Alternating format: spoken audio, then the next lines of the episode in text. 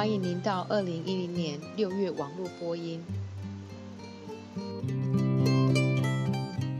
这个月的第一篇文章是肺功能训练并不能保证有效的结果，由 Borg 等人，来自郊外医疗照护机构的护士与物理治疗师。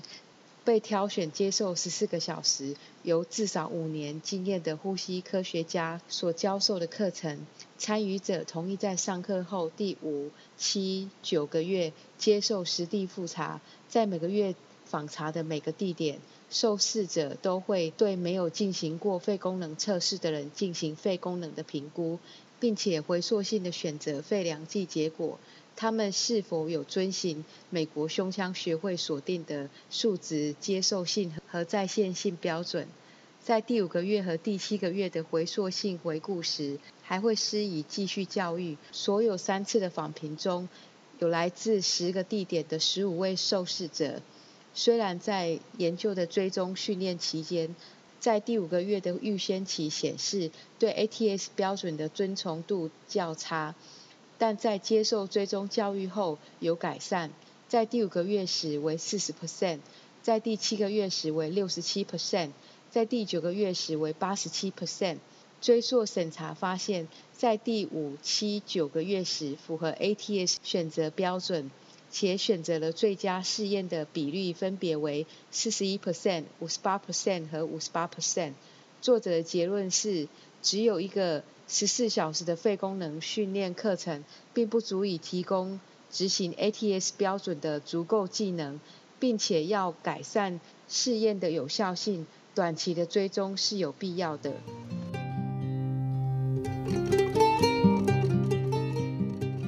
接下来我们看。Campnen 等人的文章比较用于囊性纤维化 CF 病人使用的高频胸壁压缩之设定。这项研究的目的是确定高频胸壁压缩是否为高压力设定，并结合变量中频率，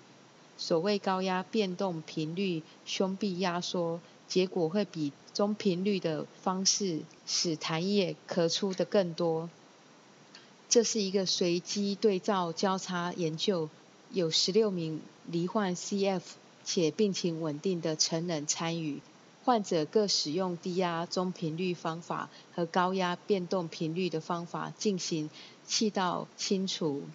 研究期间所咳出的痰液都要收集，患者的使用前后都要测试肺功能。高压变动频率的方法会比使用低压中频率方法产生较多的湿痰量，该痰量差异并未达到统计意义。该高压变动频率的方法和低压中频率方法会导致第一秒用力吐气量和用力肺活量增加。治疗后痰的粘稠度没有明显差别。接受两疗程的患者认为，两种方法的舒适度和有效性相当。作者结论是，在成人 CF 患者单一次使用高压变动频率的方法，会比使用低压中频率方法时咳出更大的湿痰量，但其他则没有明显的差异。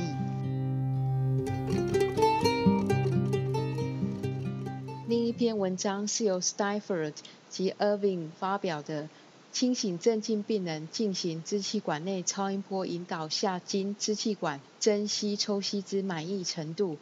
清醒镇静下肢患者接受支气管镜内超音波引导下经支气管增抽吸后二至四小时后，病人的满意度是由他们是否在将来还会回来做该疗程的意愿来决定。病人被要求说明过程中任何痛苦症状之程度，过程的数据和并发症也同时加以记录。四十一位患者接受支气管内超音波引导下经气管增吸，无严重并发症发生。病患使用的静脉注射镇静药物和剂量差异很大，病人的满意度非常高，有九十八 percent 的患者报告。如有必要时，他们肯定会回来做此疗程。其中一位患者报告，他们可能会再接受这样一个过程。作者的结论是，在清醒镇静意识下接受支气管内超音波引导下经支气管珍稀可以安全的进行，且病人满意度非常高。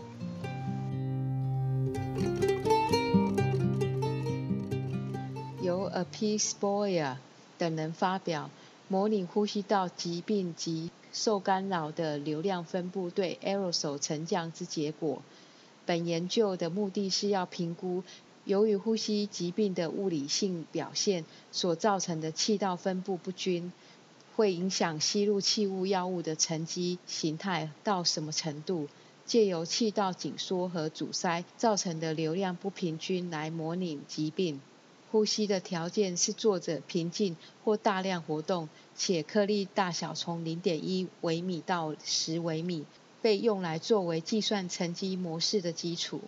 结果是在描述流量功能在气道疾病状态的影响肺形态、健康和疾病及对部分及局部气物沉降的数据记录。经计算这些相关因素，模拟结果表示气物吸入药物可以有效地沉降到适当地点，在肺部引起积极的治疗效果。这些结果表示。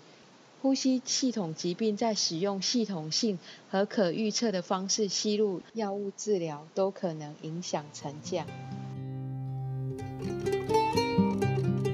接下来的文章是由 Fiore 等人发表，在医院利用正压呼吸练习装置，在巴西 São Paulo 一个区域调查。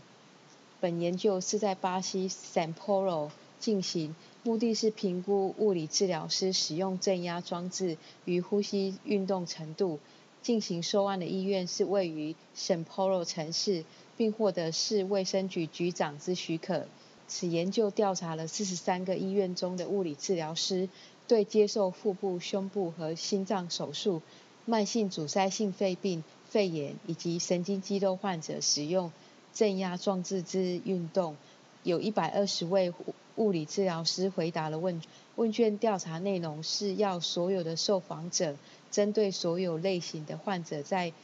临床使用正压装置的呼吸运动状况来回答问卷。最常使用的设备是持续气道正压和间歇正压呼吸。正压呼吸运动最常被提及的适应症为肺扩张不全和氧合障碍。作者的结论是，尽管缺乏在医院使用正压有好处之证据，但正压呼吸已经广泛的应用于各式各样的病人和情况中。本篇有关教育与心理学的介入对于气喘病人生活品质的影响。由 Sen 等作者所提出，研究主要的目的是在评估气喘病人经由教育与心理学的的介入后，对于生活品质与心理状况的影响。在研究中，实验组为两百二十八位病人，除了使用传统的气喘药物治疗，还额外增加教育和心理个别辅导。控制组为一百四十六位病人，接受标准的气喘治疗。作者们在教育和心理学的介入前，先评估其生活品质、情绪状态和气喘的知识。实验组的平均生活品质分数比控制组立即介入后和介入后三个月的比较，其分数较高。两周后，经过介入，实验组对于气喘的知识比控制组其平均分数增加。实验组的情绪状况描述评分比。控制组立即介入后和介入后三个月的比较，其分数较高。作者们的结论是，教育与心理个别辅导对于气喘病人生活品质的提升、心理压力的减轻是有改善的。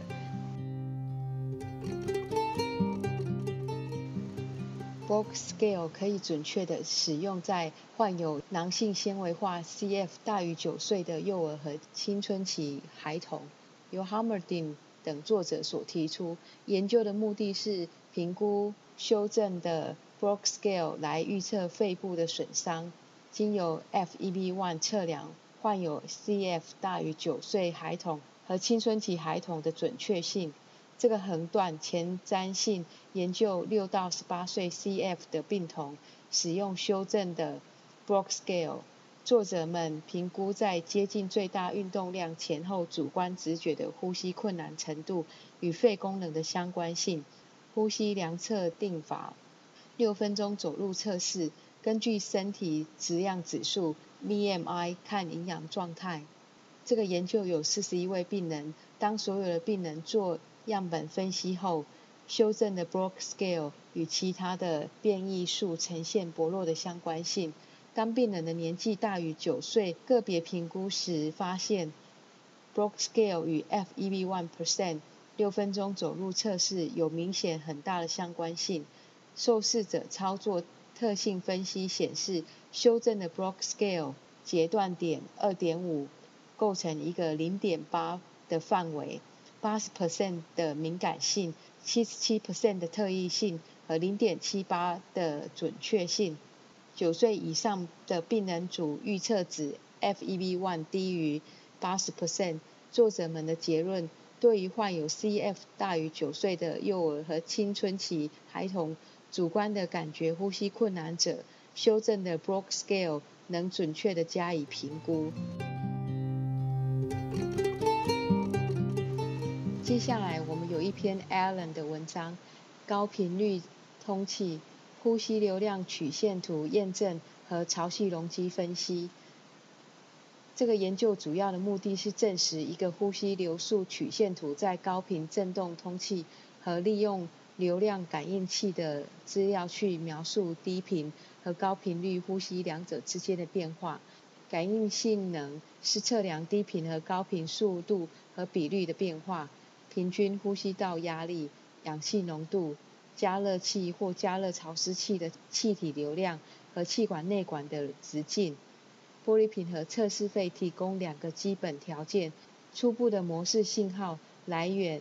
矫正和公认的标准比较测定机做流量感应器测量低频和高频的潮汐容积，在分析低频和高频这两个呼吸流速曲线准确，证明了一个宿主的设置和测试条件。高频率潮汐容积和显示频率的指数是有相关性。容易且有效的呼吸流速曲线图提供准确测量高频率振动通气的低频和高频潮汐容积。在急性肺损伤的设定，典型的高频振动通气设定也许会传送有害的潮汐容积。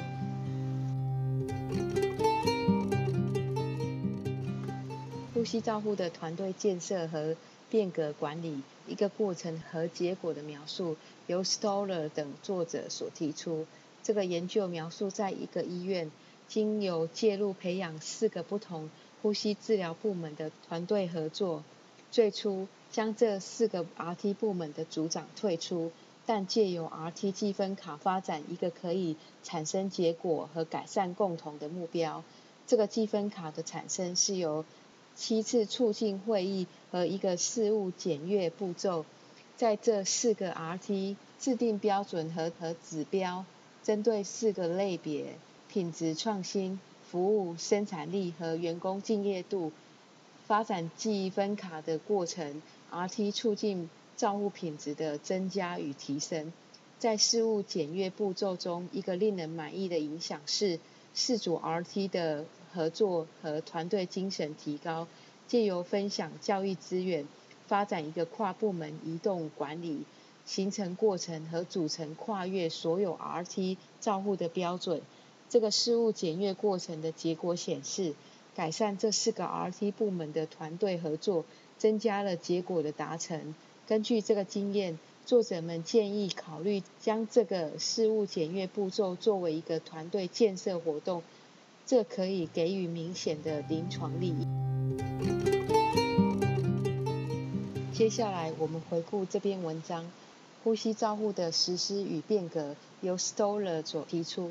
尽管人们普遍厌恶改变，但改变和创新在呼吸照护是极为重要，因为它可以保持科学和临床的发展。这篇文章回顾呼吸照护改变的议题。Stoller 总结可以几个可利用的组织范围和个人改变，回顾呼吸治疗部门热切变化的特性，提供一个努力改变呼吸治疗的例子。然而，分析这个改变的成果，例如 Cleveland Clinic 这个场所使用这些样本，在组织变革的理论共同的特点，包括感到发展的急迫性、克服阻力、制定一个指导联盟和包括主要初期的利害关系人，在回溯了解变化的努力，可能显得过度的完整和有规划的。在 Cleveland Clinic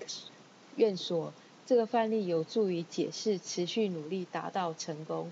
去实现呼吸治疗咨询服务，意味着这些模式提供前瞻性规划努力改变的价值。进一步的分析呼吸治疗部门热切变化的特点，指出十一个高度所需的特色，四个主要热切改变部门的特点，有一组现代化的领导团队。员工参与变革、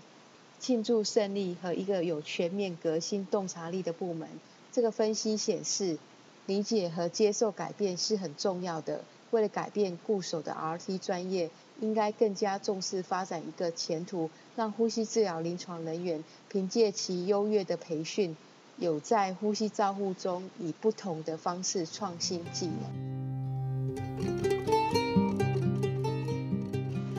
以下是我对于本月的议题评论。很多在基础照护中执行肺量计的人，接受执行此程序的训练极少，因此测量结果的有效性是存疑的。Borg 等人评估了是否十四小时的肺量计培训课程就能提供足够的技能，可以得到有效的结果。但有趣的是，他们发现这样一个单独的培训课程能够执行肺量计的足够技能，然而这个情形仍然可以借由后续的追踪训练来改善。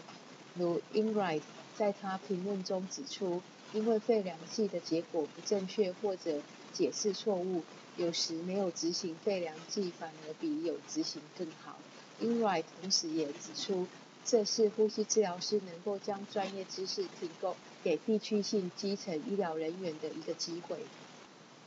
利用支气管内超音波引导支气管镜珍稀抽吸切片进行纵隔及肺门的淋巴结评估越来越频繁。原创报道描述了此过程在需要全身麻醉的情况下进行。Stiver 和 Irvine 对执行支气管内超音波引导支气管镜珍稀切片时，予以镇静的病人做满意度的评估。他们发现此过程可以在经静脉有意识的镇静下安全地进行，且可以有非常高的病人满意度。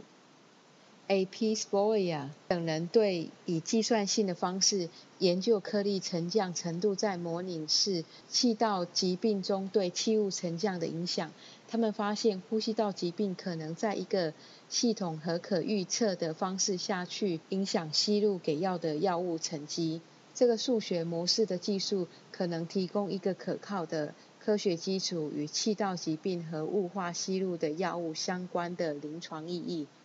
在住院期间使用呼吸训练合并镇压设备的目的是要防止肺部并发症的发展，并且帮助由肺部疾病中复原。Fiore 等研究了在巴西圣保罗使用镇压呼吸训练设备的效能。也许不意外的，尽管医院环境中对于使用正压呼吸训练的益处缺乏证据，但在许多类型的病人和情况中，这个形式的介入仍然在临床作业中广泛的被应用。虽然这些研究来自巴西，但如果在美国会举行这项研究，很可能也会出现类似的结果。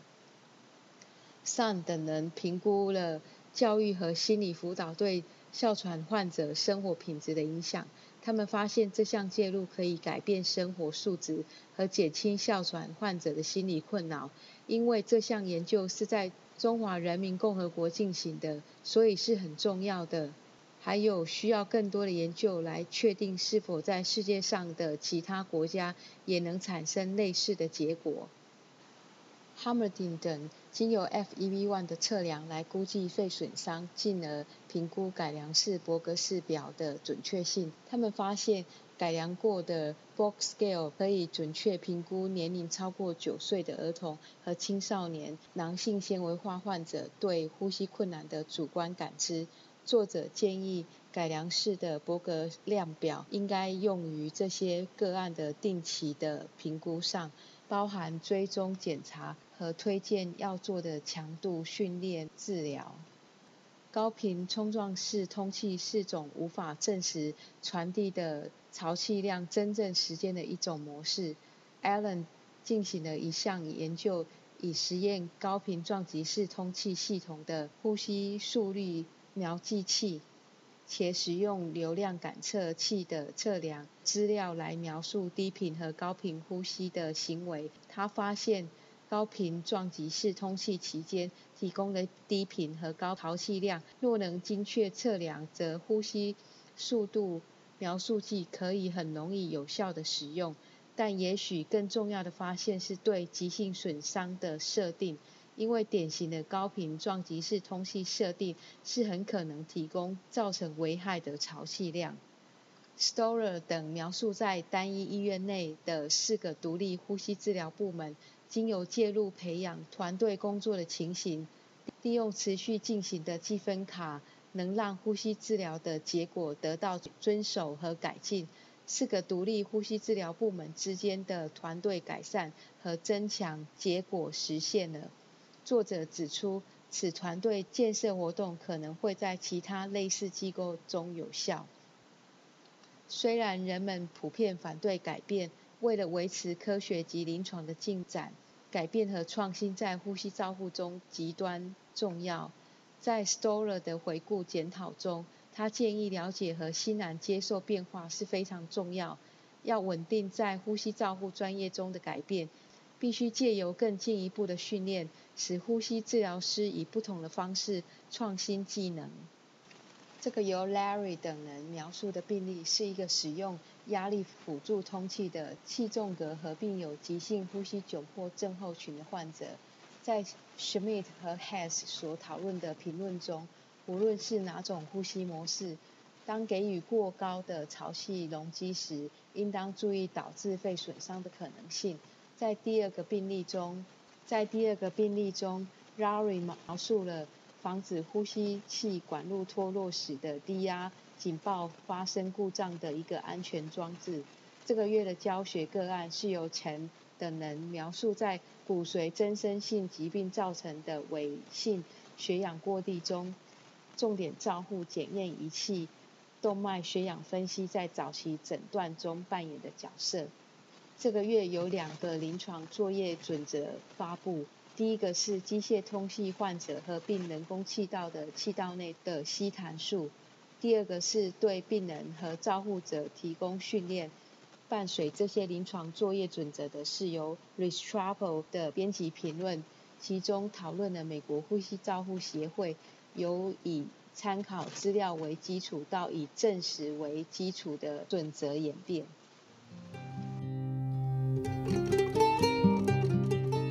上是二零一零年六月《呼吸照护期刊》的中文摘要，由我林慧玲治疗师广播。感谢周亚红、肖婉云及王彩鹤治疗师的协助翻译，彭义豪治疗师修稿，朱嘉诚治疗师审稿。如想进一步了解原文内容或期刊过去议题，请上美国呼吸照护期刊网站 www 点 rcjournal 点 com。您也可以由网络上订阅，自动收到未来的网络广播议题。再见。